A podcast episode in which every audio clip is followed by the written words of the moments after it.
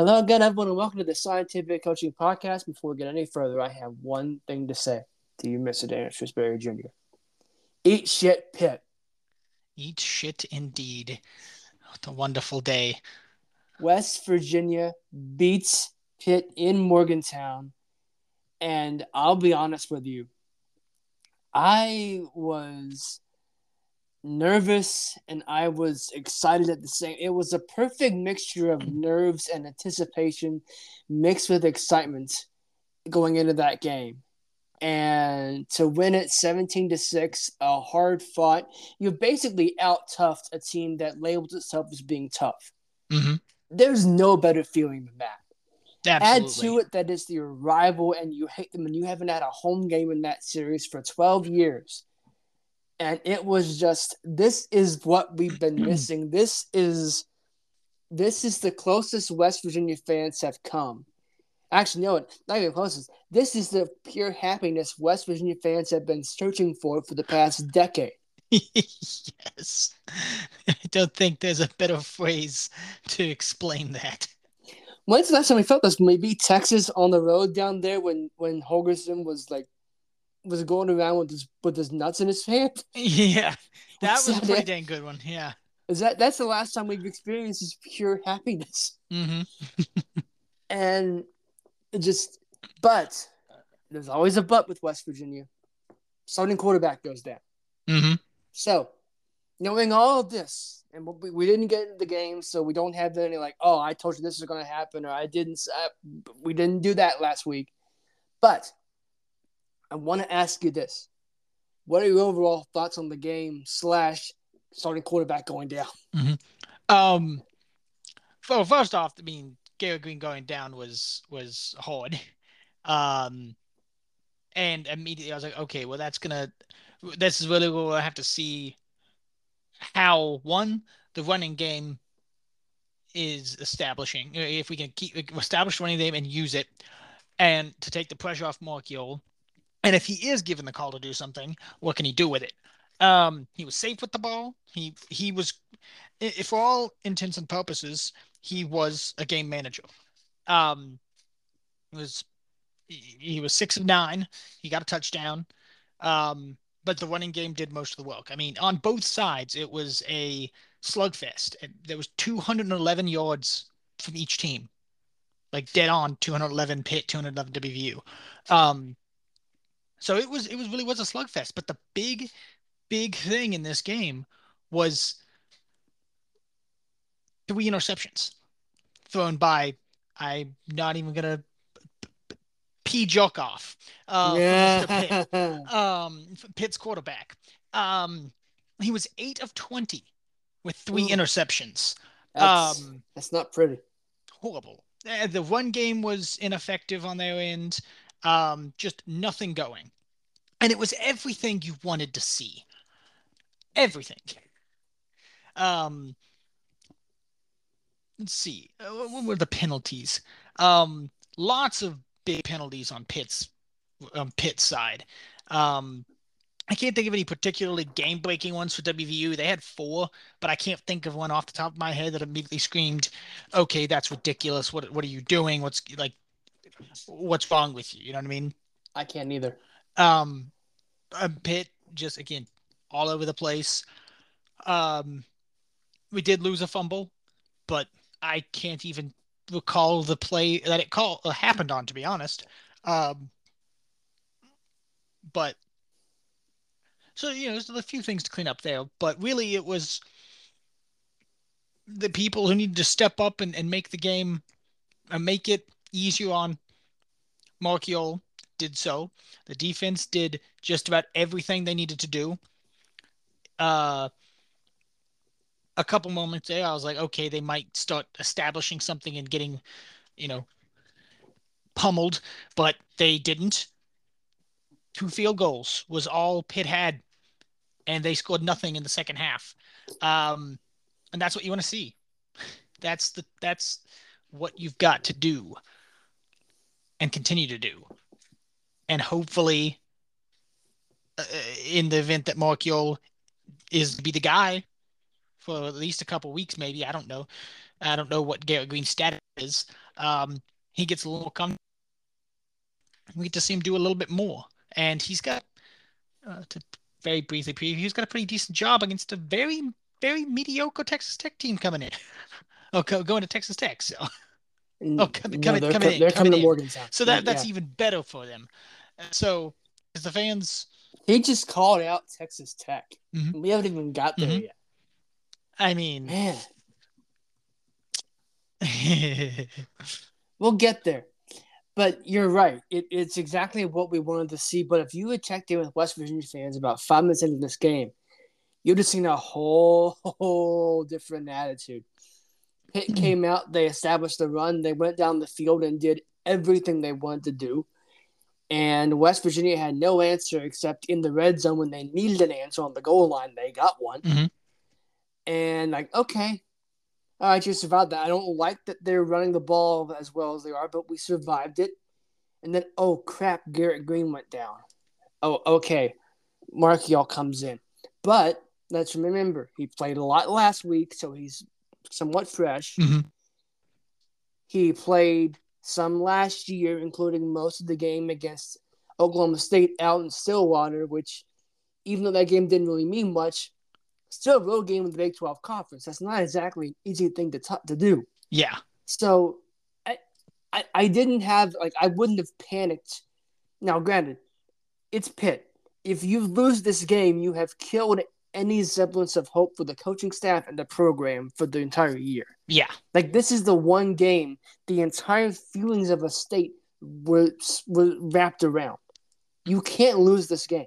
Mhm. So we're all going in like, okay, backup quarterbacks in. Well, that's both good and bad. Number one, he's the backup quarterback for a reason, but also number two, they don't have a whole lot on him outside of last year and earlier uh, against Duquesne. And it was Duquesne. Let's not act like it was Texas or Texas Tech or anything. yeah, So you go, okay, but but you're right. The defense shut Pitt down. Their quarterback was absolutely atrocious. I really, I I like I said, I refuse to watch Pitt outside of backyard brawl games. I just I I don't. I I will I will never do that as long unless I am being paid to do it. I will not watch Pitt play outside of the backyard brawl. I just won't do it, and I won't pay attention to them. So I don't know if they're going to change quarterbacks or not, but for their sake, I hope they do. I mean, I mean, my God, uh, what do you stand to lose at this point? yeah, It can't get any worse than it actually is. You lost to a bad Cincinnati team, and you lost to your rival when they had their backup quarterback down. If Pitt's as good as they think they are, they should be three and zero, hmm not one and two. Ex- exactly. Um, a- and, uh, let's just throw a I cause I, why wouldn't you throw salt on the wound? Um, if I recall properly, Pitt's quarterback was the one complaining about not liking to get booed. I do believe you're Uh, right. tough shit, Sherlock. You're going into a rival game. You're gonna get booed. What did he expect? West Virginia to roll out a red carpet for Yeah. him? K- kiss your boots, so uh, we're glad you're here. Um, I mean, yes, we were glad he was there, but we're not going to say that pregame because for all we know, you're going to lay 500 yards and five touchdowns on. exactly. and we didn't even get 500 yards for the whole game. Nope. Not even com- We nope, got not combined. 422. Yep. uh, Yeah. So let's tackle the obvious question here: Did Neal Brown save his job uh, this win? another week. Um, it, it I I said this game was very was extremely important for that, and it it was, um, especially given the unexpected adversity you had to go through of, of yours going down and, and him being out for the rest of the game, and I was it was what pretty early in the game too, first This first quarter. So uh, to to to get the adjustments made to to establish a lead going into the half and to then shut them out in the second half and just maintain protection and everything else just pretty much control the game. Um that's the type of stuff you need to be we need to be seeing if he wants to keep his job. Uh so for at least the next week he's safe. I don't expect that if they lose next week, you know, he's out the door. But what the point being is he's helping himself. Um, and and unsurprisingly, there were many that if they lost this game, get him gonzo before he has a chance to. Including the most prominent West Virginia football alum right now. Mm-hmm. Pat McAfee basically insinuated that if he if they lost that game, he was done. Now, whether or not Pat had any kind of information on that, whether or not he was just making a comment, I don't know. Mm-hmm. But when Pat McAfee says something related to West Virginia football on college game day, no less, you pay attention. Yeah. It was a big deal. Now, since you already made fun of Texas Tech, I guess we'll go there.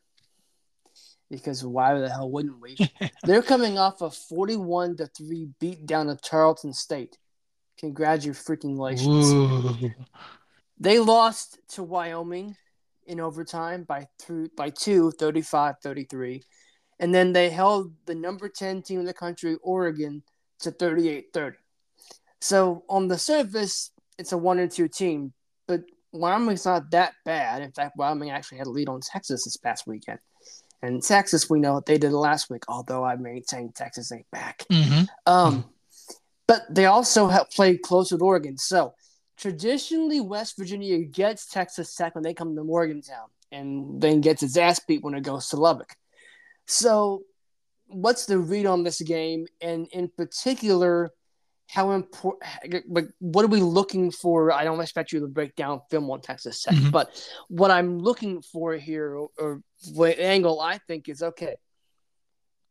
Neal Brown was very much hush hush about what Garrett Greene's status is. He was very non committal. So I don't, I think it's Marchiol this week. Mhm. I do.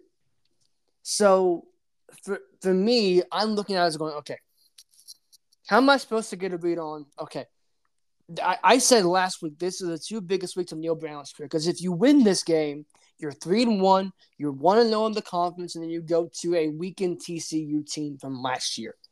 And remember, they played TCU really freaking tough last year in Morgantown. Probably should have won that game. Yeah. So you got a chance to go down there in prime time and get a big win, go to four and one, two and zero in the conference. This is really, really big for West Virginia. What's your read on this game if it is indeed Marchiol behind beh- at the helm? I think the for me, it, it's the it, it's obvious, but it's it's still big. Ball security. Um, there's there's one thing that that we have always tied and Oklahoma State. I mean, Texas Tech was always the the big ol' one of them. Is that if you make a mistake, they will jump on it and you will be doomed. It, it just it, it it time and time again. You make a mistake, you're paying for, it, especially those two teams. Um, the thing going for WVU at this moment is that they've yet to throw an interception as a team. Uh, they do have three fumbles, but they've yet to throw an interception as a team. Um, very important. Like, so fumbles, you got to get them in check. They didn't. They managed to not fumble turn the ball over at all against Penn State, and they had the two fumbles um, with Duquesne, and of course, a fumble with Pitt. So, ball security, and as I always say, establish a run game. Um, their run game is okay. I mean, by college standards, um, 160 yards a game, and the review's sitting at 200. um, so lots of rushing. Um, I don't know anything about their their passing game other than uh, their quarterbacks got four interceptions. But Passing yards, they have total of 815 through two games, uh, for, through three games rather. That's not lighting it up. no, I mean, it's not. That's that's by Big 12 standards, it's pedestrian. Yeah. And, and WVU is allowing less than 100 yards rushing per game. Um, big. because if you can force them to be one-sided, you make it a little you make it just that much easier on you. The the the big thing for that I can speak of for th- that my dad's been worried about about WVU is he's been shaky coming into the season on the WVU secondary. Um, he was worried about. They them. showed up in that game, and though. they they did, and I think that at least uh, as far as I'm aware, calmed that them nerves a little bit on that part because they were making they were making plays, they were sticking to their guys, other than a, f- a few small things, but they they got the three interceptions, of course. So keep into that pattern, and you got to build on everything that you're doing right, and that's that I think is the just if not for this game, the entire season is the important thing because WVU over the last few years has been entirely horrible at building on what they do right, especially in when you get into big conference games. And I would argue the first conference of the season is a pretty big conference or a pretty big game, regardless of who you're playing, um, because it, is, it establishes that pa- uh, momentum and that pattern in uh, going into the play. Especially when this Right, is your third home game in a row, and you only get what six home games a year. So you've already played by the time this game's over half of your home games. That's kind of insane if you think about it. It? Yeah, They won't be back home for another like month because they go to TCU have a bye and then they go to Houston. Like once you get out of this game, you won't see Mountaineer Field for like a month. yeah. So you've got to get the things you're doing well locked in. And that's at this point not throwing interceptions and maintaining some sort of run presence to keep the pressure off your quarterback. I'm looking at some stats here from Texas Tech from their website, and, and this kind of caught me, caught my attention a little bit. Texas Tech is 12 of 13 in the red zone scoring, but they're only 9 of 13 scoring touchdowns. Mhm. That's just 69%. That's not awful, but it's also not, oh my God, this is the best team ever. Yeah.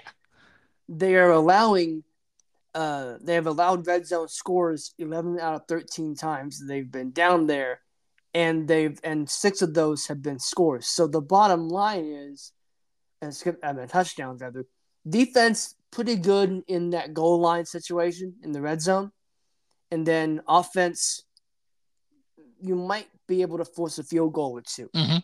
in this so that's what kind of that stood out to me when I looked at it, like, hmm, okay, that's mildly interesting.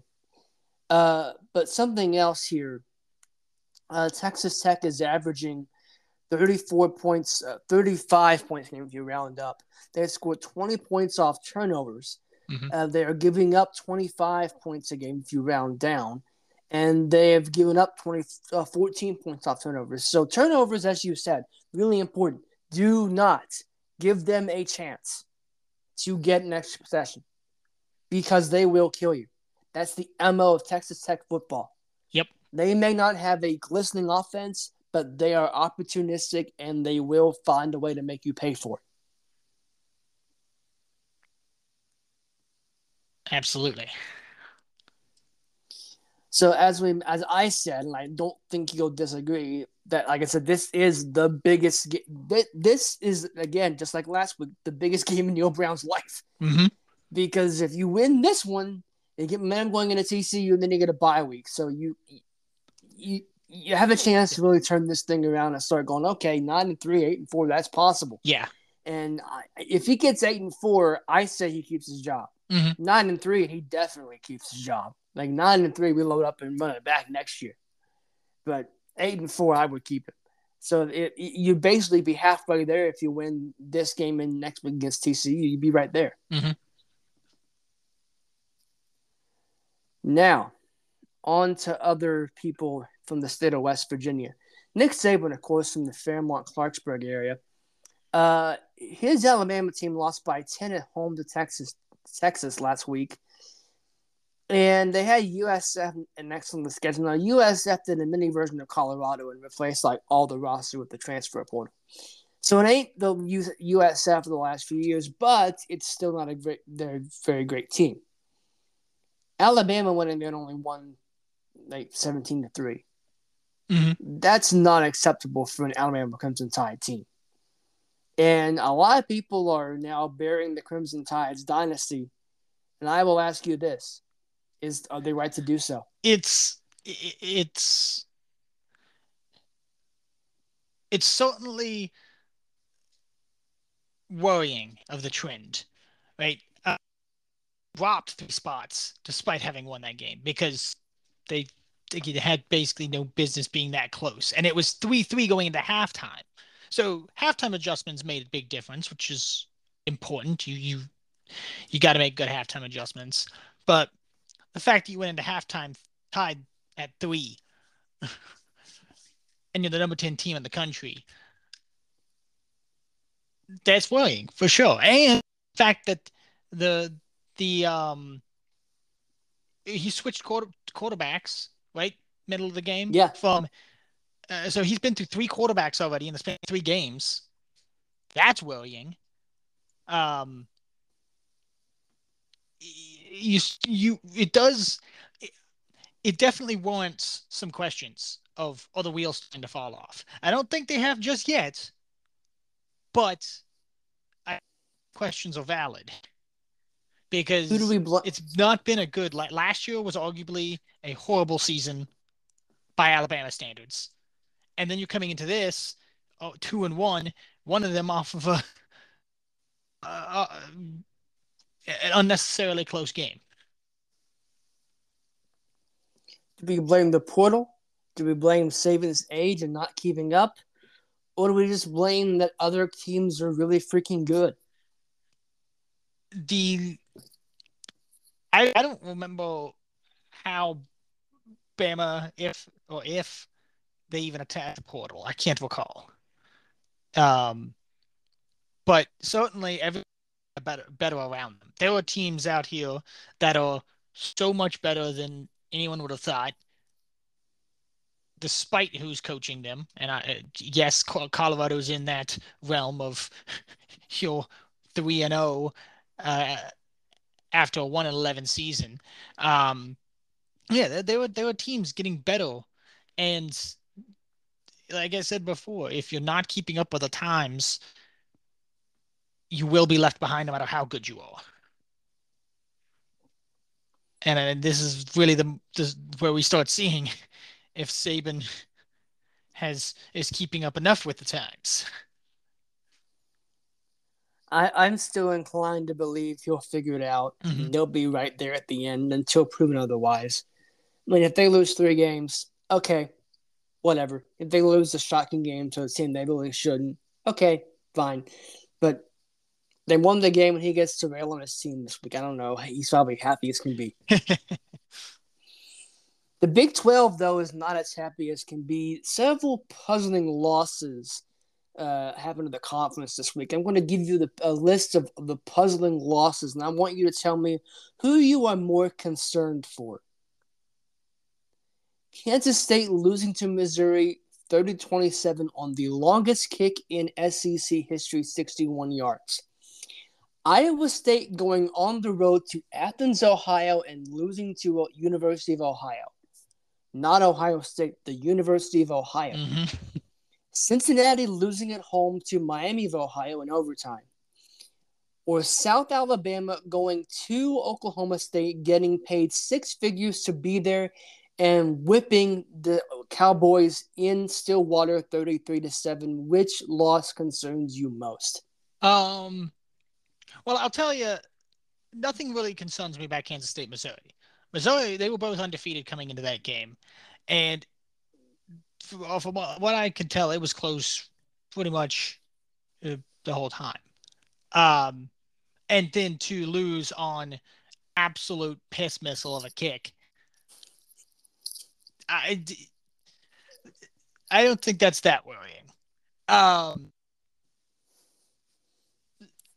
Iowa State, uh, anytime you hear about a team losing to Ohio, you kind of think, uh, huh? But really Oklahoma State paying a team three hundred thousand dollars and getting obliterated. That really screams panic alert for me. Honestly, um, because that puts them at what one two I think on the year right now.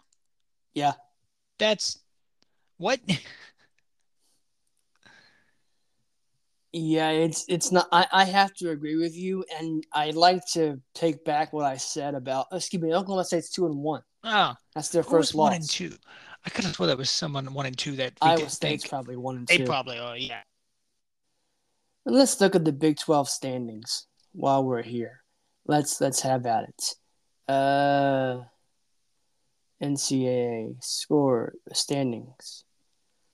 Bum, bum, bum, bum. Uh, all conferences. Big 12. Okay. Wait. No, that's not it. There we go. Big 12. One and two overall is. What the? Come on. I hate I hate technology sometimes. I truly do. okay. If it sets up to be a jerk, Baylor's one and two. Mm-hmm. Iowa State's one and two. Texas Tech is one and two, and so is Houston. Those are your one and they lose the one because they got blitzed by Utah. Surprise, surprise. Then they also lost to uh, Texas State. okay, so there you go. You know what makes me bummed out though? What? I think Iowa State's not that good, and we don't get them this year. That's right. come on, can we just that remember that was the rivalry the Big Twelve was trying to force down everyone's throats, like because they were the closest until Cincinnati joined, they were the closest school to West Virginia. It's like I don't hate Iowa State. I have no reason to hate Iowa State. Especially I because best... Iowa State, they they're the uh, that was the whole softball baseball thing over this, yeah. right? yeah. Like I'm at best mildly annoyed by their existence. I'm not. I don't hate them. That's not a rivalry. Yeah. I am. An, I am. I hate that Pitt exists. I am not mildly annoyed by anything Pitt does. So that's a rivalry. Same thing with Virginia Tech. That's a rivalry. Iowa State is not. Yeah. So maybe they gave up on it. Maybe they realized they've got Cincinnati. They'll probably have USF, uh, UCF in a few years once they start going to Orlando every year. Uh, they'll probably uh, forget Iowa State. But yeah, you're right. I'm I'm with you. And Oklahoma State's the most concerning for the simple fact of you shouldn't be losing to South Alabama at home in any situation, let alone when you paid them 300 grand to show up. Yeah. Like that's I'm sorry, you can't do that. Nope. Let's move on to the NFL then, shall we? The Patriots lose once again for the first time since 2001. New England is 0 2 as they go down to the Miami Dolphins. Uh, let's see here. I don't remember. Was it 24 17? Mm-hmm. That's what I thought. So, thoughts on that game? Um, at this point, same shit, different day. Uh, that's that's just really what it is. Um, they're incapable of a They made ridiculous uh, uh, mistakes early. Um, the fumble when the, when the when the drive was going well, when you were establishing something. Um, Mac Jones having to throw it 40 plus times. Just overall ridiculousness. Um, I didn't expect the run game to be as big of an issue, mainly on the defensive side. Um, but on the offensive side, it's having some struggles as well. Stevenson had 50 yards on 15 carries, and I don't know what Zeke had, but it wasn't very much of nothing either. Um, it's I, I, I don't know what else to take about uh, take from it outside of what in the hell are you doing? Literally. Uh, why can't you figure it out? Start the game. Why is it constantly over the last few years, constantly a dig yourself in a hole and then scramble the rest of the game trying to get out of it and then getting screwed on would either put you over the top or maybe send you to overtime. I, I there are no words for that outside of just straight up poor coaching, poor execution, everything. There's there's no good things that come out of that, and that's on everybody. Do you want Zeke stats? Sure. Five carries, 13 yards. Longest of 7 mm-hmm. That's an average of 2.6 per attempt. Mac Jones had more rushing. Mac Jones had nearly double the rushing yards Zeke had on the exact same number of carries. He had five carries for 25 yards. Mm-hmm. It's it's ridiculous. That's not good. I mean, Mac was efficient, but 31 of 42 for 231 yards. But it wasn't uh, one touchdown, one interception. Got sacked four times for a loss of 31 yards had a quarterback rating of 63.4. The, the the the few positives that you can take are just they're sh- overshadowed by everything else that's going wrong. Hunter Henry has been a massive force to have in the red zone. He has two touchdowns in three two games, two yeah, in two games, and he had all of that all of last season. And they've been in they've been in the red zone. They've been where the Patriots have struggled to score, especially last season.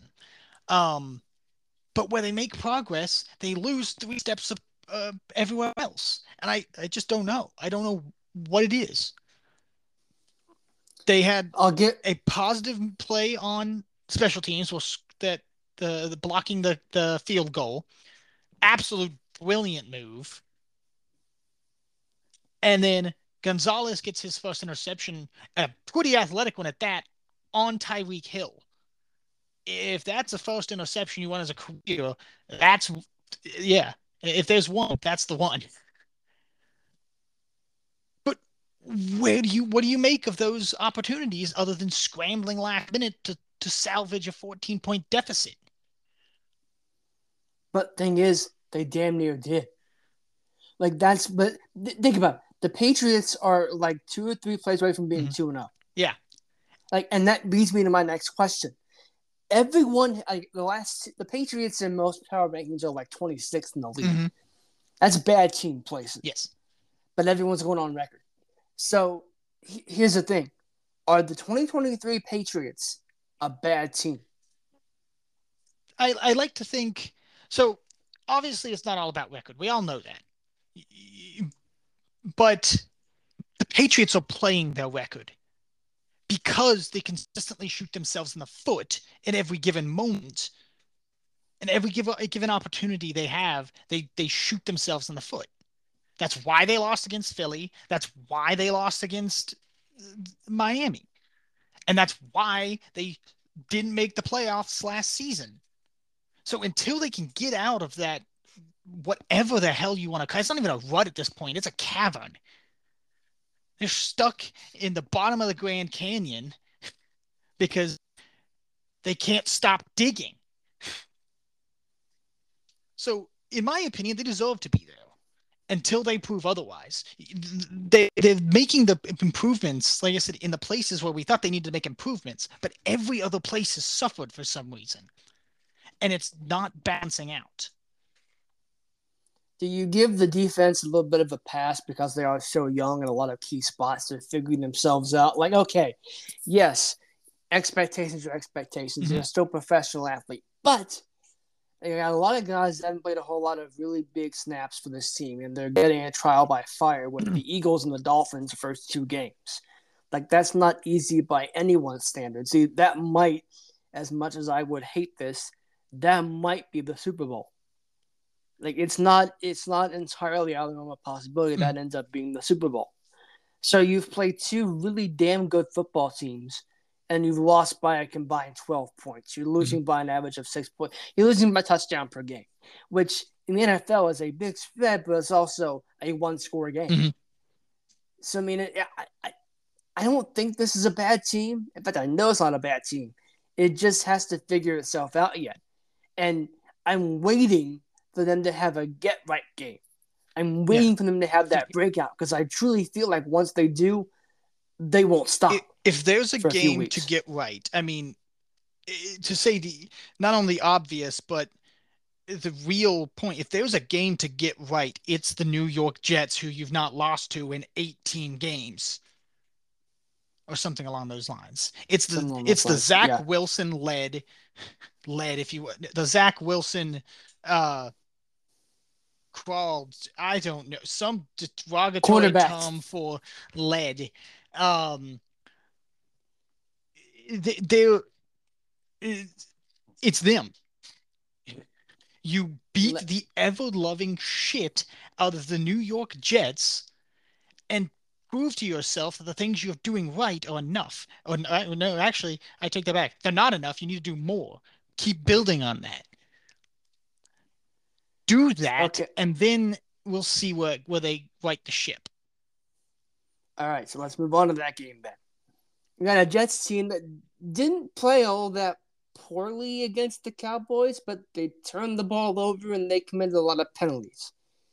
Mm-hmm. What concerns me, now, granted, I think they're going to beat the hell out of the Jets, or at least they should, because they're a better team. Zach Wilson is not as great as anyone thinks they are. He is. I don't care how much Aaron Rodgers taught him. You still, like, I'm sorry, but no, he didn't have a full season. He had training camp. That's not enough to to undo what you've been doing. Mm-hmm. So, here's my here's my concern. It's the first home game after Aaron Rodgers, and this team just got blown out. Traditionally, if you get a team that gets their ass beat, they bounce back the next week. That's concerning. But I also don't know whether it's going to be a funeral for the Jets season or if the Jets fans are going to take it upon themselves to make sure it doesn't turn into a funeral for the season. And if, if it's the second answer, that could present a problem. Mm-hmm. The the thing you need it to be a funeral like atmosphere because I don't. I mean, and it's not that I don't think they can. Yeah, I just haven't seen it. It's first road game. I don't know how this team will react on the road. I don't. Mm-hmm. I think I, I I I don't disagree. Um, I I think what's important is that again, you've got to do the exact opposite you've done the last two weeks. You've got to establish a lead, an early lead. I'm not talking seven points. I'm talking two score lead. Give me a two score lead. And that shuts them up pretty damn quickly. And we know damn well you shake up Zach Wilson any bit, he's effectively Sam Darnold reincarnate. he threw three interceptions last week, and I don't know how they, they threw they turned it over four times. I don't know how many times he was sacked. Let's see. How many times was he sacked? Um, he was only sacked. Well, he was sacked three times. Three times for 19 yards lost. Um, and they barely touched the ball. He had they held on. They had the ball for 17 minutes that game. um, the Jets, are, they're not a team that I'm in, any way, shape, or form, in, in regardless of my hatred for them, they've never been a team where I look at them and go, "Oh, they just got their asses handed to them." I'm now worried that they're going to have some fight in them. They were a team that once you put them down, there's they stay down like Old Yeller because they fucking suck. Simple as that. Um so get in there, give me a two scored lead, shut the crowd up, and just continue to beat their asses. Um, and then take that going into the next week. And and Classics. and roll into Classic, it. classic spoiled Pats fan over here. Mhm. Um, but there's like the defense is good enough to make Zach Wilson's life hell. The same hell that he intended to make Aaron Rodgers' life. When he well, I mean, in. he may have, considering Rodgers is injured Yeah. now. Like that. He may have succeeded in that. It's like He may not be. He he may be true to his word. But anyone, any any single person who thinks that Rodgers had one wanted to teach him shit, let's just be real. Aaron Rodgers wasn't going to teach Wilson a damn thing other than sit down, shut up, and watch me play. Let's let's just be outright uh, honest here. And and and in the long shot that he taught him anything, he, he didn't teach him damn near. He wouldn't have taught him damn near enough, as you said, in in an off season, and in a time where let's let's even assume Wilson wanted to loan when he's wanting to make his life hell. Whoever's whoever comes in, I'm gonna make their life hell. So I have zero. Not to mention this. Mhm. This the same guy who last year, after playing the Patriots in Foxborough, said it's not my fault that we lost the game. yeah, when he had like five turnovers, whatever it was, blamed his defense. yeah. And it's like, come on, dude, you can't. Attitude problem. Mhm. It's a guy who has literally zero accountability, and I've yet to see that he has maintained uh, or has gained any uh, sense of accountability. Uh, and the and hopefully we all oh, the other thing I, I want to know about is uh, who the hell's going to be in in that one in that cornerback slot? Because both well Jonathan Jones I don't know if he's supposed to be if he's expected to be back but Marcus Jones couldn't couldn't get on the field and avoid an injury at all last week. That didn't help. Um so uh, hopefully something's figured out in that realm. Or, or people are healthy or healthier uh and because I think I think at the very least the defense can put enough pressure on on the Jets offense to give to to literally give an alley oop to the offense. There's and that's what you need. You need that. Establish the hey, we can work together. Maybe I can stop toning it over and putting the defense in a horrible position. Uh, so that that's that's what I'm looking for. Solid. I, I can't. I can't disagree with anything you've said. In fact, I agree with pretty much every word you said, even down to the profanities. um, Watch your profanity. let's go around the league here. We we're breezing through this, man. Let's go around the league. Vikings fall to 0 2 after losing to Philadelphia. Bigger win for Philly, playing like a lot of people thought they played a C game against the Patriots and still won, Mhm. or is it a bigger loss for Minnesota now going going two? I mean, Minnesota's immediately 11 and 0 in one score games to and 2 in one score games. Uh, and that's worrying. Um, again, rushing just last week, rushing non existent. Um, Cousins had all 10 yards, apparently, uh, according to the uh, total yard stat sheet 364, and there's 374 total yards. The math technically doesn't add up because the the rushing yards were 28, but obviously you factor in sacks and all that fancy jazz. But uh, staring at numbers, literally right in front of my face, he accounted for all but 10 yards. Total Yeah. yards for the team. Um, And if Kirk Cousins is your leading rusher, you have a Yeah. problem. Uh, so you, keep and four turnovers. I mean, he didn't turn it over any. He was he had four touchdowns and, and no interceptions, but four fumbles.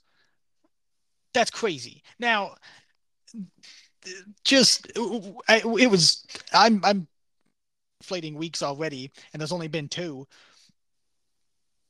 Justin Jefferson fumbled this week, correct?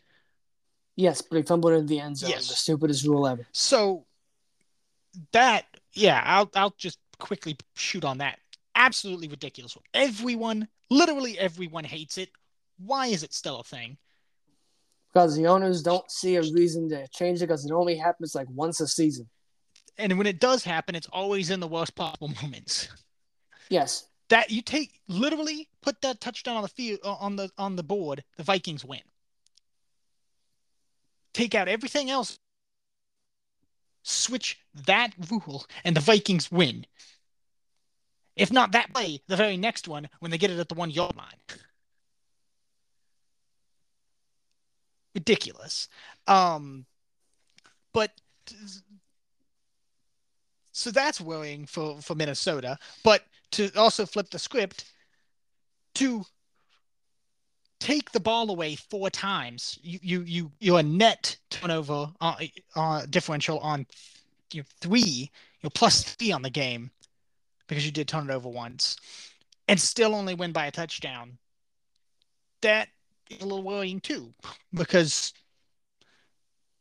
uh, because you're you're taking it away, but you're not you're apparently not keeping points off the board for them, or you're not putting up enough on those. I don't know how many of those turnovers turned into points. I don't know if that's a stat that shows up here, um, but I'm sure I can look at it later, or we watch the highlight video. Um, it's kind of a 50-50 there. It's you turn you you've come out plus the turnovers. You should be winning more than a more.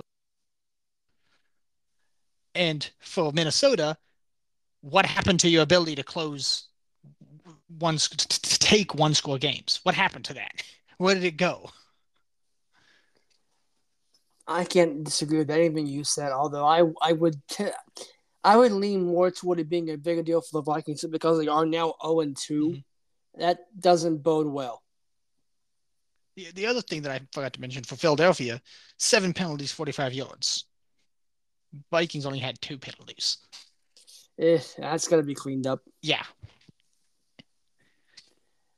Falcons beat the Packers on a walk-off field goal. So, the Falcons are now 2 0. I said last week that I thought this was going to be a really big game in the NFC wildcard picture. Mm-hmm. And the Falcons took it like I kind of thought they would. Are you ready to say the Falcons are a playoff contender now? No, no, no, no. But it's it doesn't it doesn't hurt them. It doesn't hurt the prospect, and I do think I still I do agree with you from that is that it it could shape up to be a a effectively a game that defines that uh, whether they do, but um I don't I'm not quite ready to say yeah they're they're definitely the the they're playoff ready, they're playoff caliber yet. Uh, no, no, man. But, the NFC is pretty wide open. But you, you but you're right. You, you, but it's it's also because it's so wide open. It's like I don't know if it's so okay, wide open. Enough. But, that does that does help them, and it does it definitely helps them that you beat Green Bay, uh, regardless of who's there. Because um, I, I, if I recall properly, I don't think I uh, uh, picked them in in the pick'em. Um, let me see. I, yeah, I, I think I had Packers. Yeah, I, I picked the Packers. Um, it was only a one and a half point spread, weirdly enough. Um, and well, that definitely definitely didn't expect that. Yeah. Um, I mean, I I definitely I I thought the pack. I didn't think it would be a blowout, of course, but I did think the Packers would win. But um, but I, I definitely didn't. I expected to basically be about as close as it was. Um, so it doesn't really surprise me that it went the other way. That's fair. That's fair. Bills beat the Raiders 38 10. Is the following statement correct? The uh, the reports of the Bills' dem- demise was drastically overstated. um, I mean, I, I, no, I, I'm not gonna. I'm not to say I expect it to be a 28 point victory uh, by any means, but uh, I definitely did expect the Bills to come out and pretty much handle them. I, I thought they would, they would be comfortable the whole time. I mean, they were up 21 10 at halftime. I, I even I, that's effectively what I would have picked 21 24 to 10 really uh that much. So to come out and do 28 holy cow. Um but I'm still not sold on on Las Vegas's identity at this moment anyway. Uh but I give props to Allen. He was safe as hell with the ball and only threw six incompletions. So that's that. Uh yeah. but to my understanding, Vegas's defense isn't that isn't that daunting anyway. Yeah, I'm not convinced. But give credit what credit Vegas is going to. Yeah, I'm not convinced that Vegas is really all that special this year. I mean, if, if they, they, might turn out to be, but and it is again, it is week 2 mm-hmm. But I'm just I'm not I'm not there yet. So I, I'm I'm with you there. Bengals are 0 2 for the second straight year after losing to the Ravens 27 24. That not only are they 0 2, they're 0 2 in the division. Mm-hmm. Are we concerned with the about the Cincinnati Bengals? Oh, and Joe Burrow got hurt again. Uh huh. Um, yes, because uh, as I said, you pay your quarterbacks, you coast. You coast, unless you're Patrick Mahomes and he just got restructured to get paid even more. Well, guaranteed even more. Um, so last year, I don't believe it was a situation where they were 0 2 in the division to start. I don't believe so. And either. both of us were of the opinion that they'll figure it out. It's you're not 0 2 in the division. Um, you'll you'll and they did dang near figure it out. Uh, I mean, for all intents and purposes, yes, they did. Um, but the, being 0 2 to start the season in the division, that's a whole lot different because and to have your quarterback be dealing with injuries um, that shakes things up a whole lot because that doesn't that that gives you a lot less room for screw ups for, for one to be beaten by the handled quite well by the Cleveland Browns, all teams. And then to turn around and scrap it out with the Ravens, which again, that's not that surprising. I expected this to be a close one. Um, but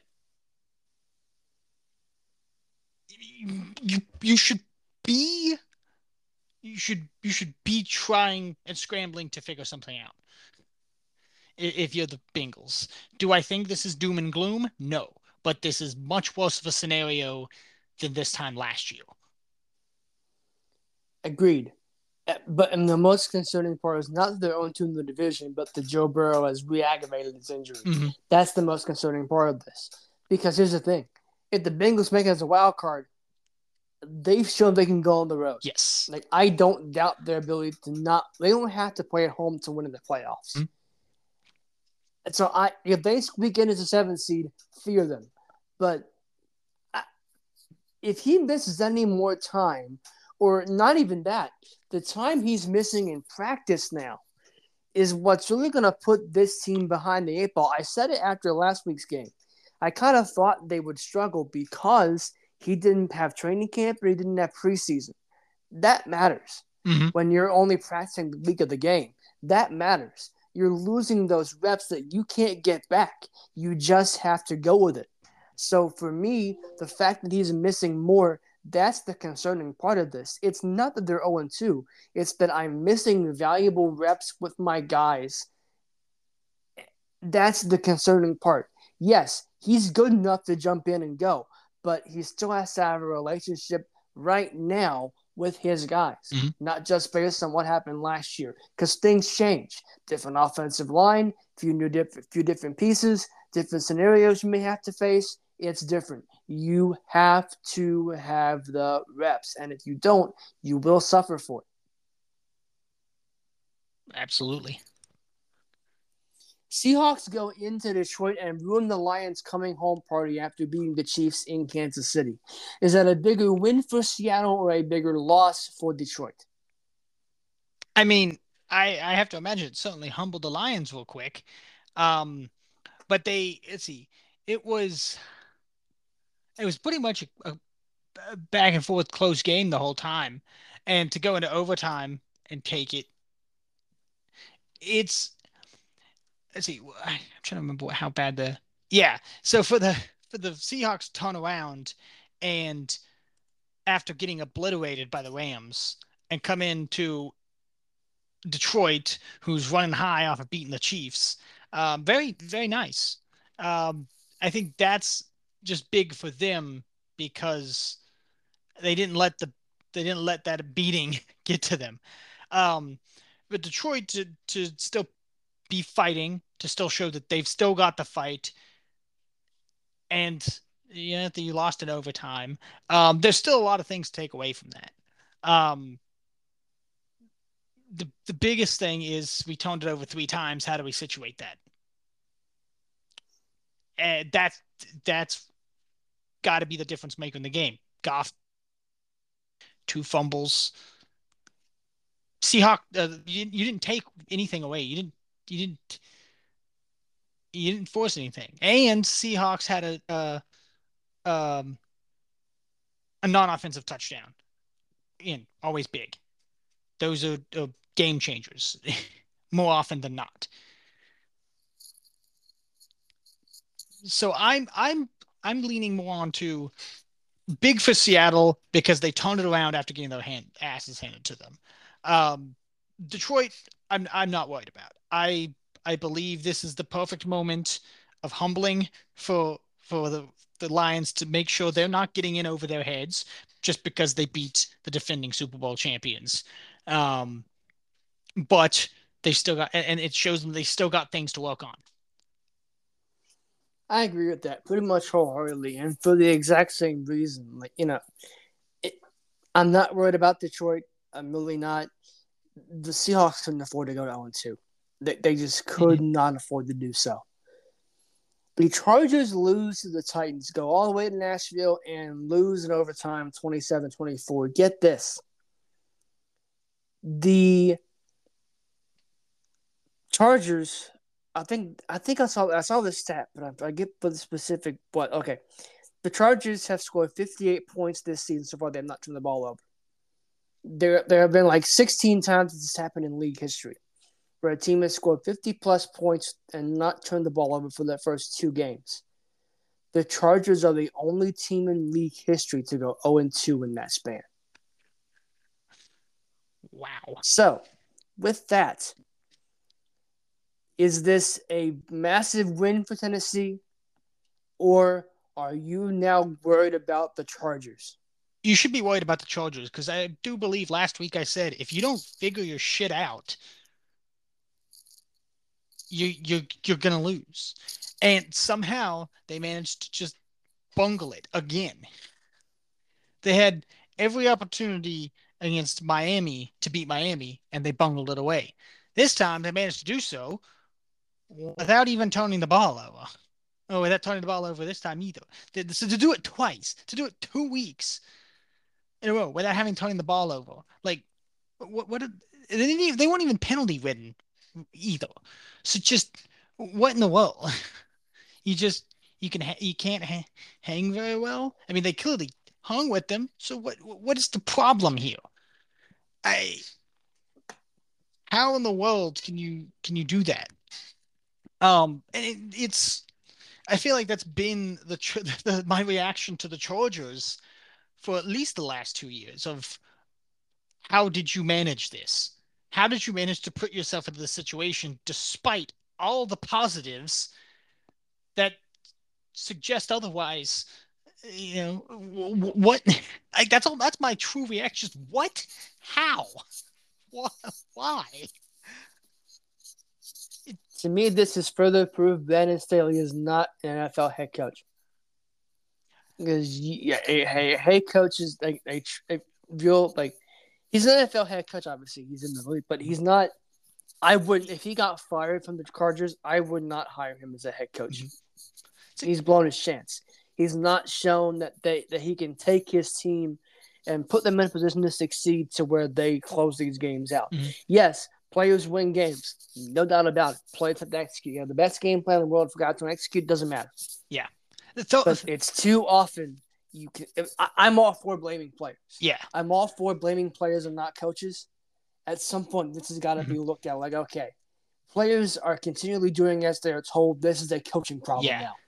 because I mean, uh, what was uh, efficiency wise all right. We had 305 yards, two touchdowns. The rushing game, three yards a carry, not bad by NFL standards. Um, but 39 yards. You only had 39 yards, uh, at least for one guy. Um, they had 61 yards total. Uh, but here's here's I think this is the blaring statement. Like I'm staring through these stats and really looking at what worries me the most two for 14 on third down efficiency. Ugh. Now they were three for three on on fourth downs, but you, you shouldn't. It, in no scenario is two for 14 on third down a good thing. That's that right there. I was just staring. I was staring them on like sacks. Okay, not not too bad. You you you sacked them a bunch. They sacked you a couple times. Penalties not too bad. Obviously didn't turn it over. You know, yards per play five five yards. That's solid. But boom, right in the face. Point just yelling at me to look at two for fourteen on third downs. And I believe uh, what Ekeler got hurt too. Double not good. So double not good. And I don't know how serious uh, serious that's reported to be. Um, I haven't seen anything, so I don't either. I might have seen like a headline, but I I wasn't really staring for information at the time. So Right, so it's just there at this point. yeah. I'm gonna scroll through and see if it happens to show up. Nope. Don't see it. Don't at least don't see it on Bleacher Report. Maybe it was through something else. But uh uh so yeah, it, it's it's just another case of not executing pro- uh, properly in, in in the moments you need to, in in the realms you need to, and throw down efficiency. It's a place you've got to execute, no matter how good you are. If you, Bears. Oh, oh no, Go ahead, guys.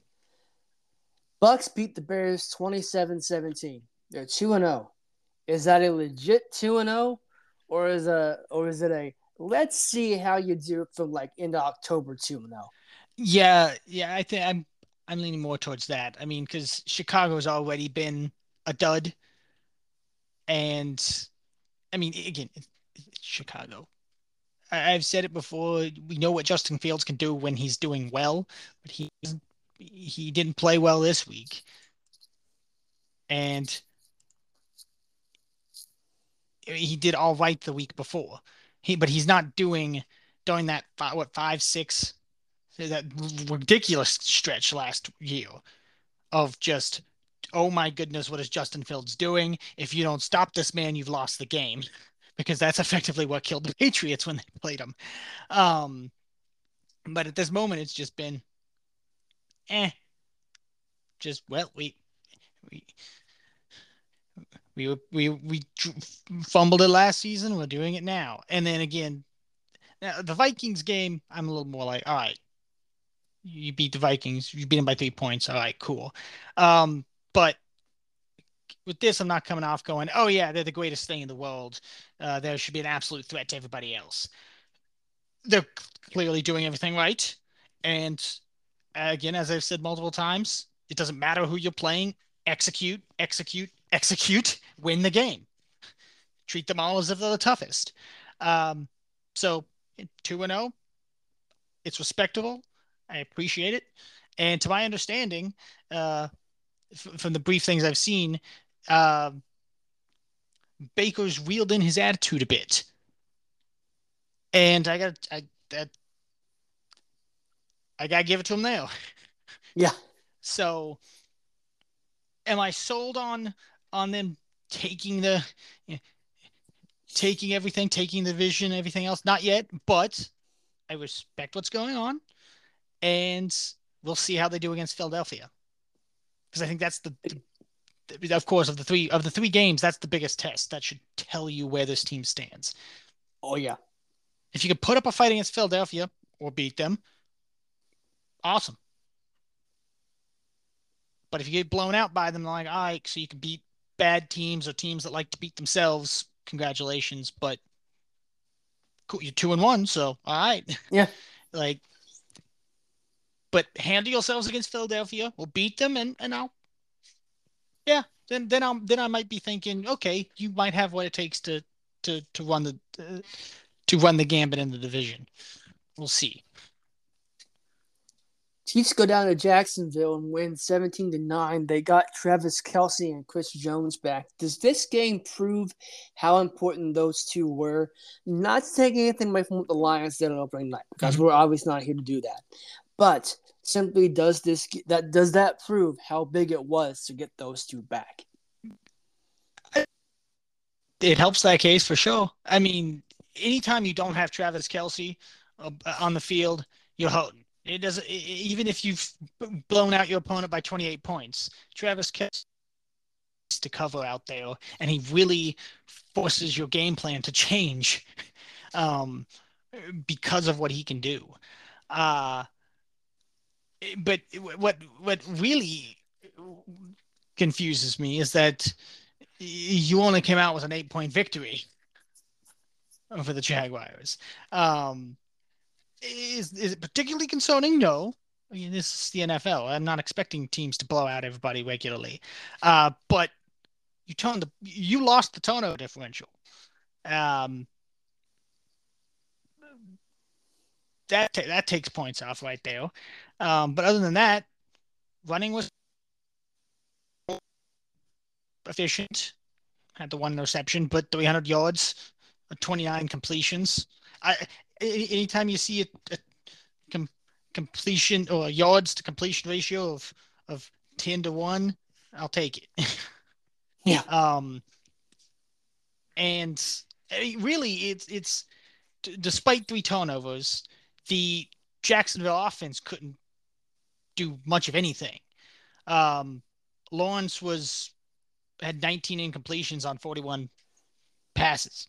20 he had two, just over 200 yards rushing eh mediocre so they couldn't they couldn't capitalize on the on the turnovers and when you're playing a team like the Kansas City Chiefs and you win the turnover differential you have to capitalize you, you have to do it and they didn't didn't at all. Colts beat the Texans, but Anthony Richardson is in concussion protocol, which is the big oh, deal. Oh, I didn't know that. They beat the division team on the road, or the starting quarterback, the young phenom, is in concussion protocol. Oh, I mean, I yeah, I did not know he got concussed. I, oof, um, that's definitely worrying. Um, the Gardner Minshew came out and did fine. He, he at 23 on 71 yards. The rushing game did work. Um, defense got, got turnover. Uh, so it, I mean, you, are also playing the Texans. So it's it's nice that they had that, and it's nice that that of all games it's going to happen then for for you to be able to pretty much still be able to comfortably handle them. I mean, CJ Stroud, again, I'll, I'll say it again, should not be throwing it 47 times. Shouldn't happen. It doesn't, it, it shouldn't be happening. Your run game was atrocious. Just, shouldn't be happening. You, you can't be doing that to a rookie you can't be turning a one dimensional offense and having your rookie try to do everything. It, no, it, it will not work out. Um, so I, frankly, rock bottom is rock bottom for the Texans. I, if you were, if you weren't worried for them last week and don't want to continue to be worried about them, eh. But the Colts, we we got to see where which where, where that's at because Richardson has been what he has been doing pretty well.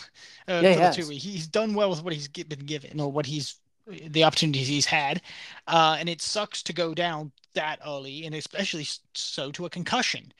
Um, So, one hope he hope hope that goes the recovery goes well on that end, and I mean I really do like seeing the hype with it. Like I I don't at this moment believe he's the savior of the of the team or of the franchise or anything like that, but I do think he's been doing solid work, and he and he's it's been establishing a solid pattern, um, which is good.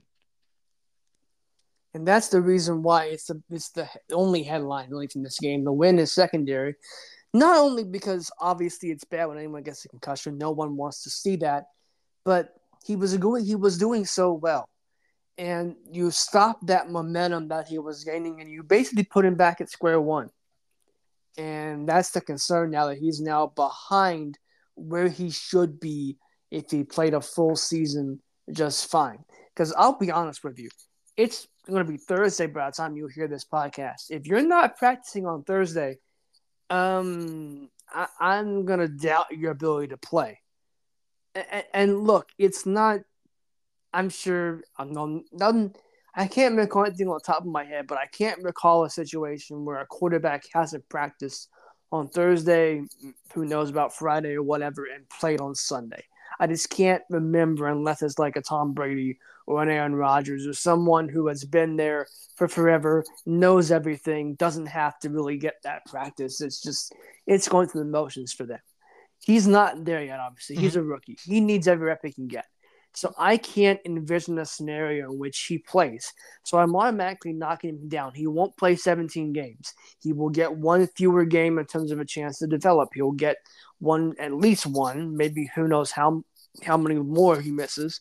To just, you just you set him back so long. That's my concern. And quite frankly, the Colts aren't a bad team around him but there's a reason I sold off a lot of stock that I had in the Colts. Mm-hmm. I don't believe in what they have to being a true competitive football team. So for me, I go, okay, this team needed him to be great. He's out. obviously not going to be there. Gardner Minshew is serviceable, but he's not a. There's a reason he's a backup. I, I'm th- that that concerns me. The overall, I I punt this game. Like I don't care what happens against whoever they're playing now. I care about what happens for the long term future of Anthony Richardson, and getting concussed in only a second NFL game is not a good start. Mm-hmm. Exactly.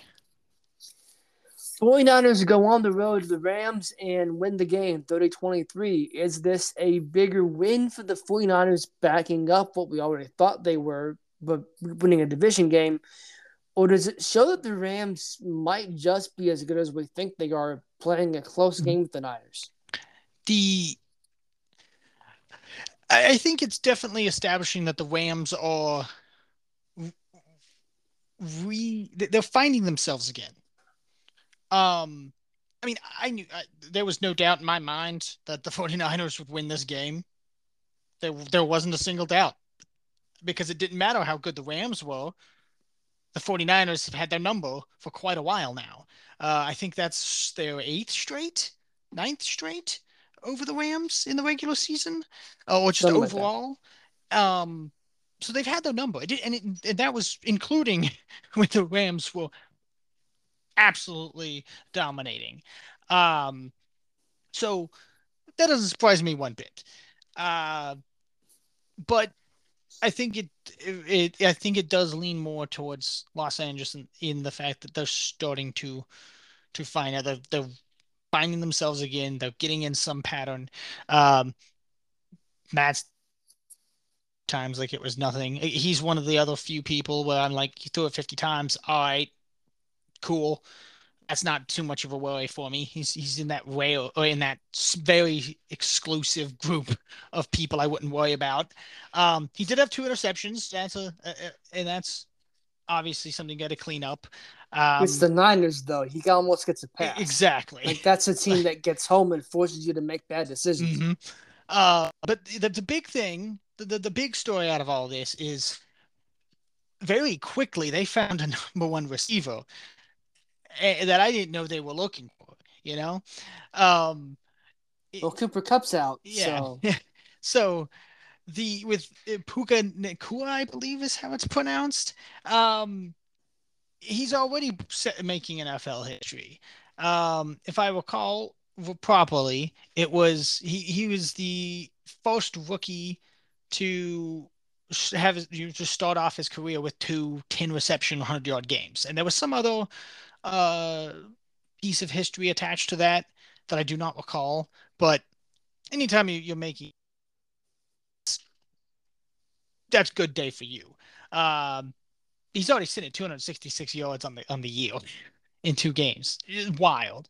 Um so finding the guy who's willing to step up for a guy who's as legendary as Cooper Kupp is, and you're a rookie, wonderful. That that's, that's like exactly what you want. You don't expect it to happen, but there it is, right there. Mm-hmm.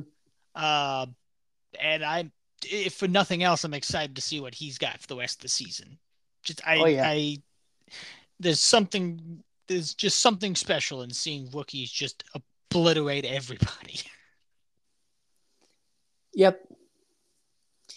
Okay. The Giants beat the Cardinals 31 28. They rallied for the 21 point deficit. Mm-hmm. Listen to this. For the first time since 1949. Yeah. Um, is that a big deal for the Giants? Like really big, like season saving big deal, or you did it against the Cardinals and they're actively trying to lose. Stop mm-hmm. acting like it's a big deal. Uh, well, that I would lean more towards the yeah being worried about the Giants in that regard because first off, you were down twenty to nothing to an Arizona team that's effectively trying to tank, and we all know it. So no one no one can say otherwise. They're they're doing it. That's what they're trying to do and you were still down 20 points to them uh, going into halftime.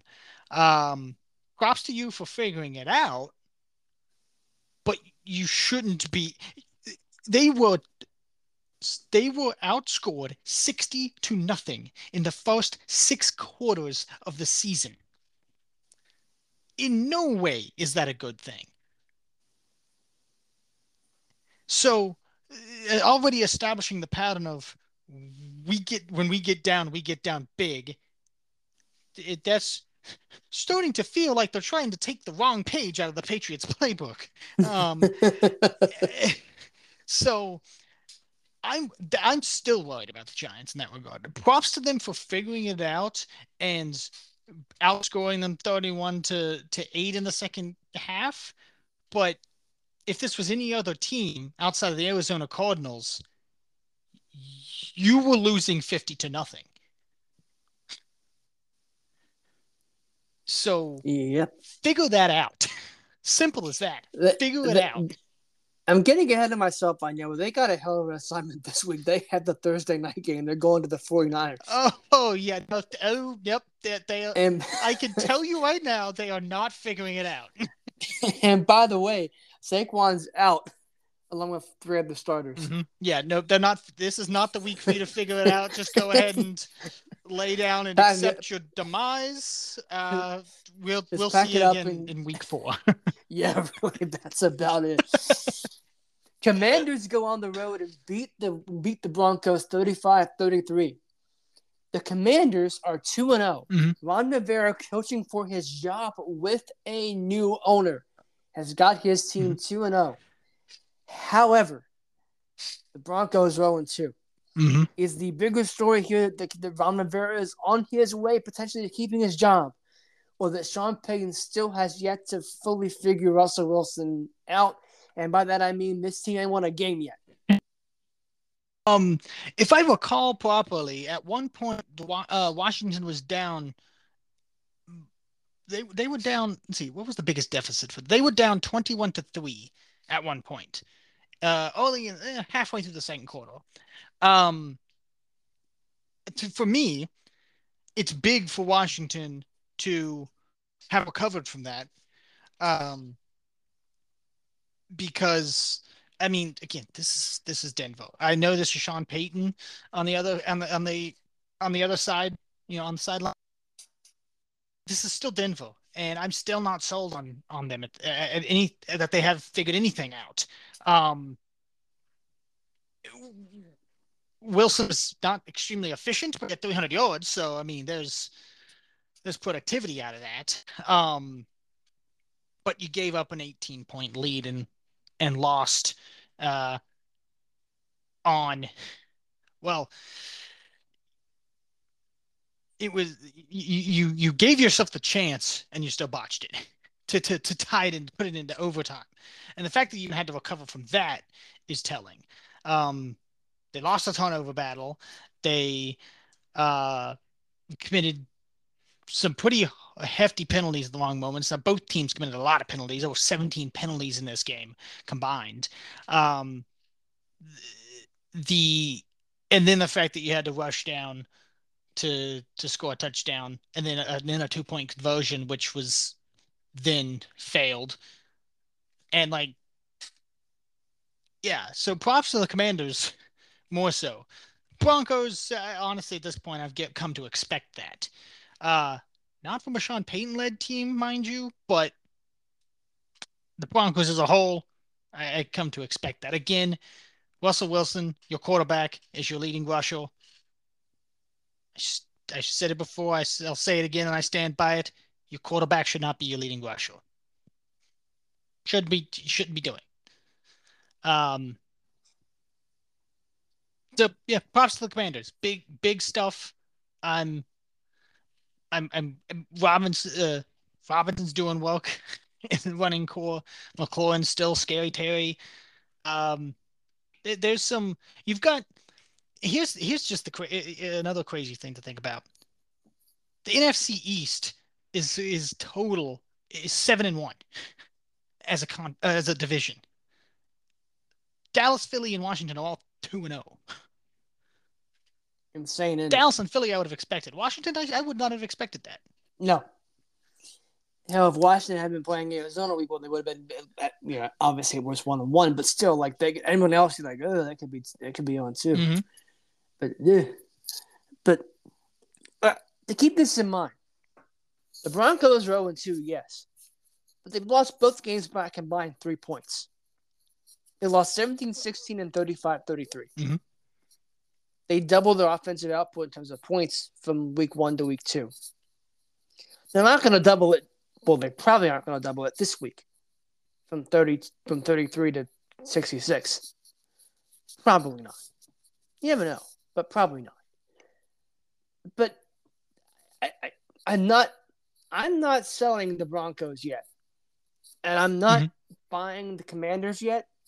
But I am rooting for Ron Rivera because the man has earned every ounce of respect he gets and then somebody doesn't get. And I really hope that the new group that bought the team keeps him around because I truly believe that he, if given the right circumstances, and by that I mean an organization that is not a is not a cesspool of everything that's bad, mm-hmm. and, and, uh, literally about, and about sports. yes, uh, can succeed. I truly believe that, and I hope he wins enough to satisfy Josh Harris, Magic Johnson, and everyone who owns that team mm-hmm. to go. You know what? Let's build around this this quarterback and this tough nosed head coach. Let's do it. I truly hope he wins enough to do that. I don't know what the number is. Don't know what what he has to do to get there, but I hope he does. I agree. I agree. That and I'm not. I'm not for firing coaches. I'm just not. But honestly, I feel like he has to make the playoffs because I feel like anything else, and they're gonna go, okay, we're wiping everything. Dan Snyder touched this. We're disinfecting this whole thing. Out you go. Remove him. Find someone else. I really think they're gonna do that. I don't think they. I think they want to, but if you make the playoffs, kind of hard to fire your head coach. Mm-hmm. Saints beat the Panthers 2017 on the road after beating Tennessee and then beating a bad, what we assume is a bad Panthers team. Are the Saints a good team? or, or, or is the jury still out? The, the Saints are not yet considered a bad team. I mean, they're, they're doing again. They're doing they're doing better. And I didn't think they'd be 0 and 2. Mind you, when I'm saying this, they're doing better than I expected coming in at this point. Um, they, but they've still beaten a eh Panthers team and a Titans team that generally can't stay out of its way either. Um, when you really don't know what type of team you're getting that week. They're, they're either good or they're very bad, and, and you just happen to get them on a very bad week. Uh, nevertheless, they're 2 and 0. They're not making ridiculously horrible mistakes. Um, I think Cole had one interception, but it was kind of a, but they also took one back. So and the defense helped them out a lot by limiting Carolina to 230 or uh, nine yards. So it's it's they're playing solid enough complementary football to where no one really needs to stand out and and they can the defense can make up for the offense's mistakes vice versa because last I mean, they took the they took the ball away three times against Tennessee, but gave it away twice as well. So they're giving it away, but they're also taking it and trying to even that out. Um, but they still they, they need to figure they need to figure that out. I need one, they need to figure out them giving it away. Keep taking it away by all means, but you've got to figure out giving it away so you give yourself some more leeway. And of these two games, they haven't really been able to to give themselves a little, kind of a bit of breathing room winning by a combined four points between these games. Um, and I mean, I I would think coming into the Packers, you've got a bit more of a test. But I again, I don't think it's a threat of a test, but it's a bit of the three. They're the biggest threat of the three games. So if your defense keeps doing what it's doing, taking the ball away, giving you opportunities, and you take advantage of that opportunity and not give it away. I I think it's not it is perfectly realistic for them to be 3 and 0. I can agree with that. Steelers beat the Browns 26-22 in what was an absolutely topsy-turvy, weird it was just a weird ass game of football is what it was. yeah. Uh, what in the world was that fumble?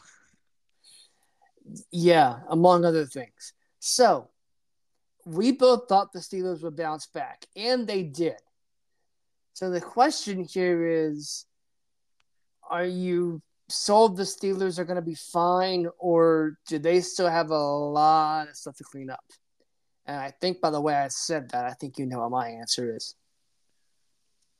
Um, you know, I I, I give it more to Pittsburgh. Uh, because I mean, again, I just I I'm not sold on a damn thing with the Cleveland Browns at this moment. I'm damn sure not sold on anything to Sean Watson. Um. So yeah, that's that's really all I got on that one. I can't disagree with you there. They, I really, I, I really can't. They got a nice scoop and score. Of course, it was T.J. Watt because of who else? who else would it be, right? But they they they won. They this... also ended the Browns season. Yeah, they unintentionally. And but, but just to clear on that, that wasn't intentional. Anyone who says it was is, is, is wrong. Like Minkah Fitzpatrick is not a dirty player. He didn't do it intentionally. Go back and watch the replay. Mm-hmm. He didn't do anything wrong. He played football. I actually need don't even, I need to see that clip. I don't even. Uh, but yeah, I'll, I'll take a peek at that afterwards. Um, but here's the here's the phenomenal thing that just kind of screams uh, what the, the opportunities Mike Tomlin can take out of any out of games is that you gave the ball away twice. You have 255 yards and nine first downs on the game. Cleveland, and you've held the ball for 24 minutes. Cleveland has 408 yards of four turnovers and 20 first downs. You took the ball away four times, and you came out winning uh, by four points despite having. Uh, I mean, I don't know the context of how close they were, but of course, generating turnovers, you don't need to worry about yards because you've put yourself in that opportunity in that that place. And if that doesn't just scream Mike Tomlin football, I don't know what does. Because if you take if you you stare at any other layman person stares uh, layman stares at this, they go, well, all right, Cleveland dominated. What the hell? They should they they should have be they should have more points on the board, right? They should they got the W. But I look at this and go, nope. Mike Tomlin took it away from you. he ripped it, quite literally ripped it out and ran with it. If only he did it, that'd be fun yeah. to watch him do it on the field. My guy would just be like, "This is mine." It's, like, it's it's wonderful. Um, I mean, then there's the, the- again that just that weird fumble. I don't know what the hell that one was. It was bouncing back and forth and all that. No, but, we haven't figured that one out yeah. yet. but to have but, but to have T.J. Watt come out win the game, basically win the game for you on a fumble return, just again, if that doesn't scream Pittsburgh football, I don't know what does. I was gonna say this game is a perfect representation of the Pittsburgh Steelers as an organization. Found a way to win, played to their strengths, got the win. Mhm. That's the Pittsburgh Steelers. We've already mentioned, you already gave me your opinion on the Giants and 49ers. We're going to skip over the Thursday game. We're going right to Sunday. Titans and these Browns. Uh, I mean, the Browns get Kareem Hunt in to replace Nick Chubb. Mhm. The Titans have their Henry, but really not much else. I, I, this could be. Is this? This feels like a first one to seventeen wins the game, doesn't it? Yeah, it, it- pretty much. Um, because we know dang well it can, it'll it can and whether with Nick Chubb it was and Derrick Henry, it would have been a, a one game slugfest. With Kareem Hunt and Derrick Henry, it will still be a one game slugfest because Yeah. God knows that John Watson isn't reliable enough to throw it fifty times. Yeah. Um. So that's I, I I I do think it'll be a low scoring effort uh, on both ends, and that's that's not a matter of being a bad thing. Defensive football is still good football. All we need is for there to be like a pouring rain for this game. That's all we need. Just a downpour through the whole game. Well, I do believe Uh, A the Midwestern downpour. I do believe the forecast has rain in in there in Cleveland for Perfect weekend. a perfect game. Perfect weather for this game. Perfect weather for this game. Yes, you're right. I'm looking at the AccuWeather thing on this on the screen. Weather 68 degrees and rain, just about what you'd expect for this game. mm-hmm. Falcons going to the Lions. Who would have thought the Falcons would be the 2 0 team in this instance? right. But this is a big deal for them. They haven't played a road game yet. What a game to start out with on the road schedule against the Lions coming off a loss. Mm-hmm. Yeah, tough, t- tough. Um, absolutely a tough ask. Um, I think it'll be a fun one, to be honest. I do Um, too.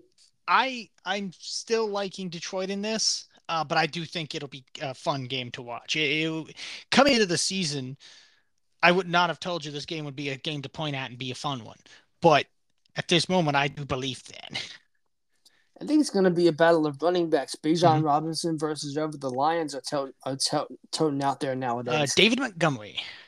Mm, didn't he get injured? Oh, yeah, that's right. Sorry. He's a leading. Who's uh their running back corps is Jahmyr Gibbs, Justin Jackson. I think Jahmyr Gibbs is the is the next man up on that. I think. Yeah, that sounds right. Uh, so yeah, it, it should be a fun game to see who who establishes the run first wins the game. Mhm. That's how I see it. Saints Packers. You already mentioned. I think that'll be the toughest test for the Saints. Uh, for the Packers, I assume you. I mean, they played the Bears and they played the Falcons. I, the, the Saints are a step up from from both. Mhm. So that's about all you can say about that one, right? Yep. Dolphins at the Bronco, uh, Broncos at the Dolphins rather in Miami. Uh, the Broncos trying to avoid going 0 and 3. But this is a hell of a situation to be thrown into now, ain't it? Yeah. Um. Dolphins home opener too. Yeah. Uh huh. And what a what a way to to rile up the crowd by having the Broncos come in so you can kick their asses. Mm-hmm. Chargers at the Vikings. If someone wins the game and doesn't go to 0 2 away of a tie, both teams leave here 0 2 and And 1.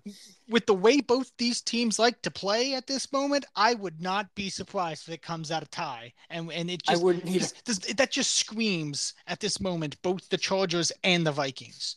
That's that's You're not the wrong. epitome of both of these teams at this moment. They can't stay out of their own way, and damn well they can't get in the other guy's way either. I so agree to agree to walk out. We both have some moral victories or something. I don't. it, it might that half game might come into play in the playoffs. Yeah. Who knows? So um no, I mean, jokingly, I would uh, it'd be hilarious to see a a, a tie, and I almost half expect it to be. Yeah, honestly, yeah. You- you- it- it- great point. Bills at Commanders. I'm sorry, but the Commanders' magical start ends now. I- yeah.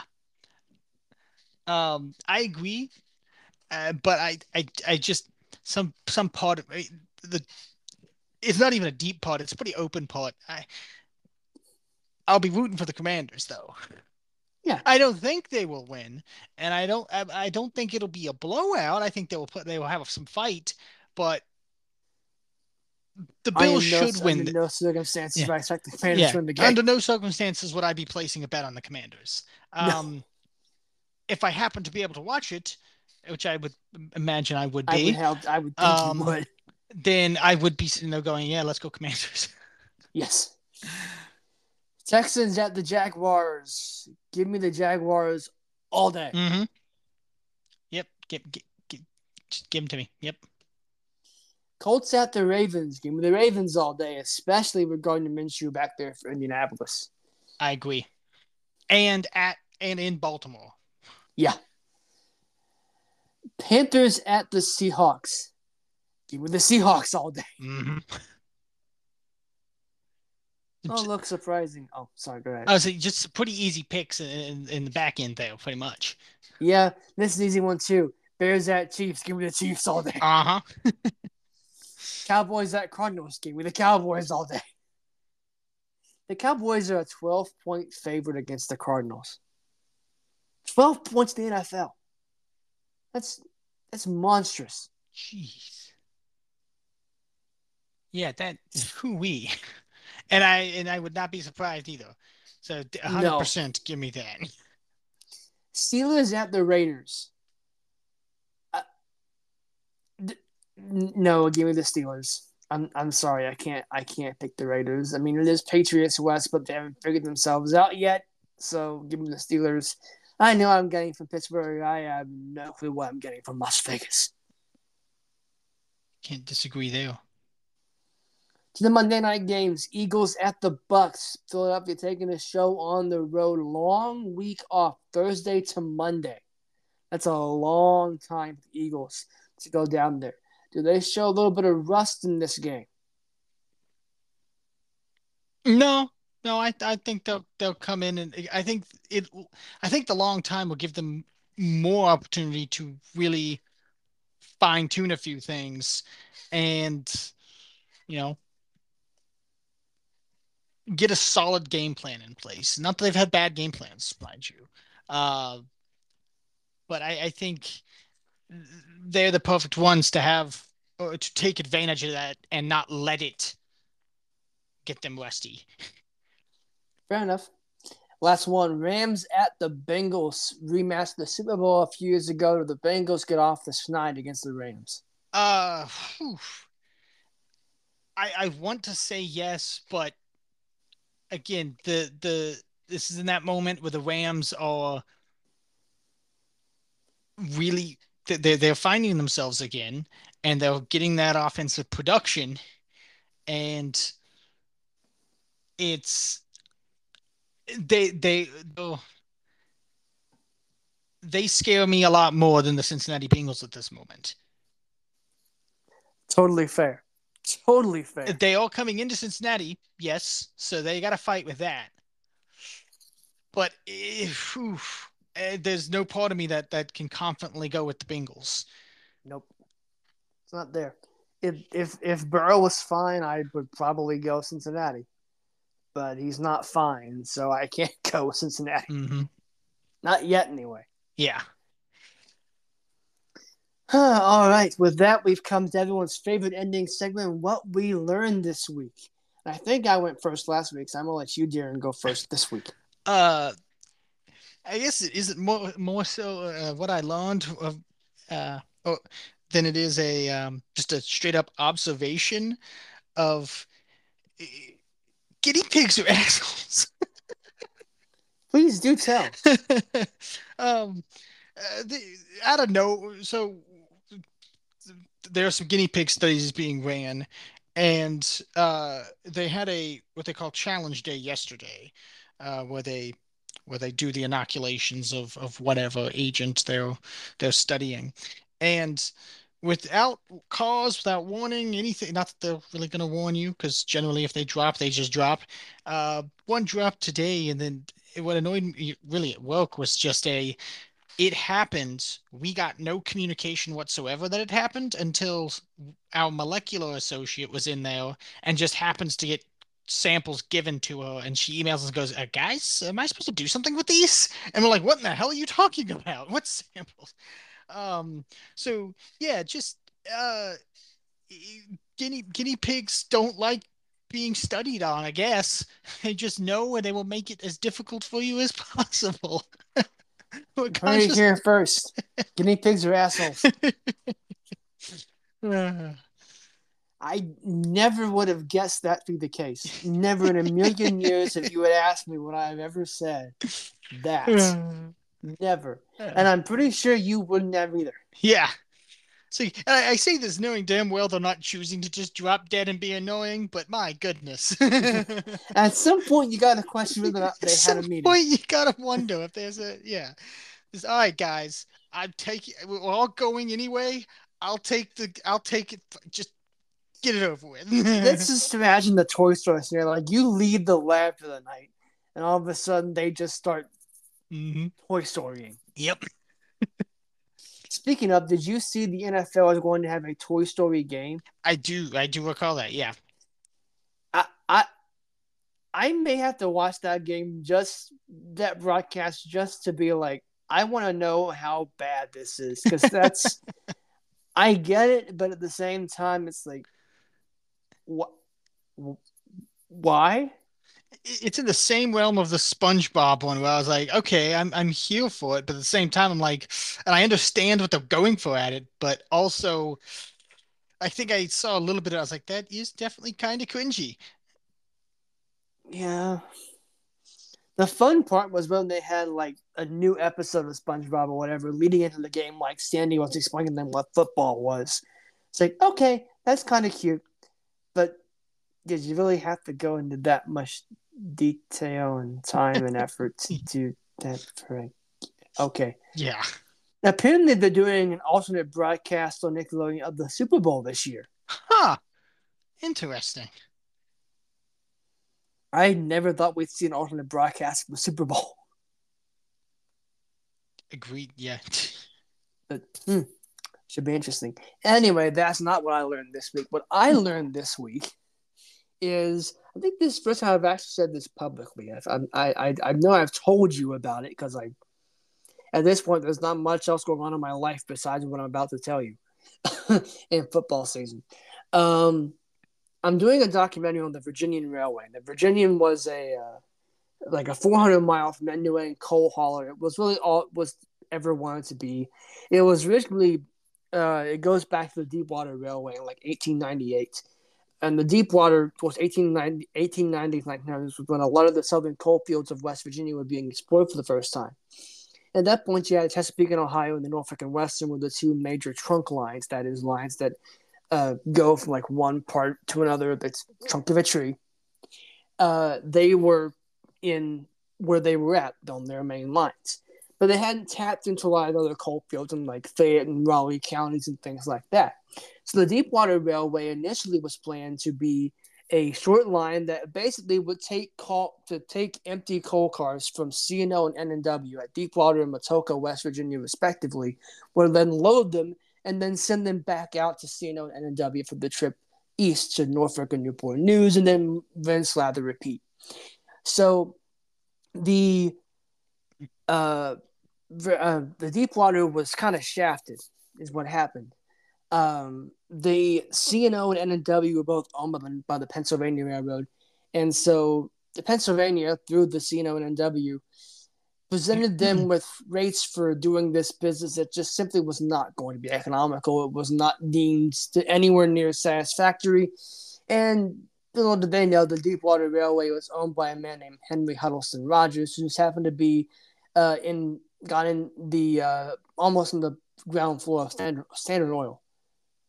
The guy was a very rich man. He had almost unlimited funds. Jeez and he built the Virginia Railway. In fact, he actually built it was the only major it was the only railroad built entirely on one man's dime. And and so anyway, Virginian was really like I said, that's all they were was a coal haul. They had didn't have they hardly any passenger business and they hardly had they didn't hardly have any other like general freight. So because of that, coal trains are the are the are the heaviest trains on the railroads you need a lot of power to drag these trains up a hill, and especially for the Virginian, it was the 2.07% grade out of out of Elmore Yard to Clark's Gap, West Virginia, steepest grade on the whole road. Uh, here's what I learned this week. As part of this documentary, I'm going through various locomotives that the Virginian owned throughout its history, and what I learned is that uh, for early big steam locomotives, two firemen were required to keep these locomotives going, one right handed and one left handed. One fireman could not keep up with these beasts' appetite for coal. Jeez. Just couldn't do it. And there was one that, even though it didn't have two firemen, would have five firemen over the course of the trip. The one who started the trip, and then he would be, he would be relieved four times in the, in the span of the trip. That much work to me, that's just like, what the hell? Yeah. Now, thankfully, in later models and even updates of the models I'm talking about here, they would be equipped with a mechanical stoker, which basically takes the coal from the tender and it grinds it up and it spits it in the firebox, does the fireman's job for it. All the fireman has to do is keep an eye on it and then turn a valve. That's all he does.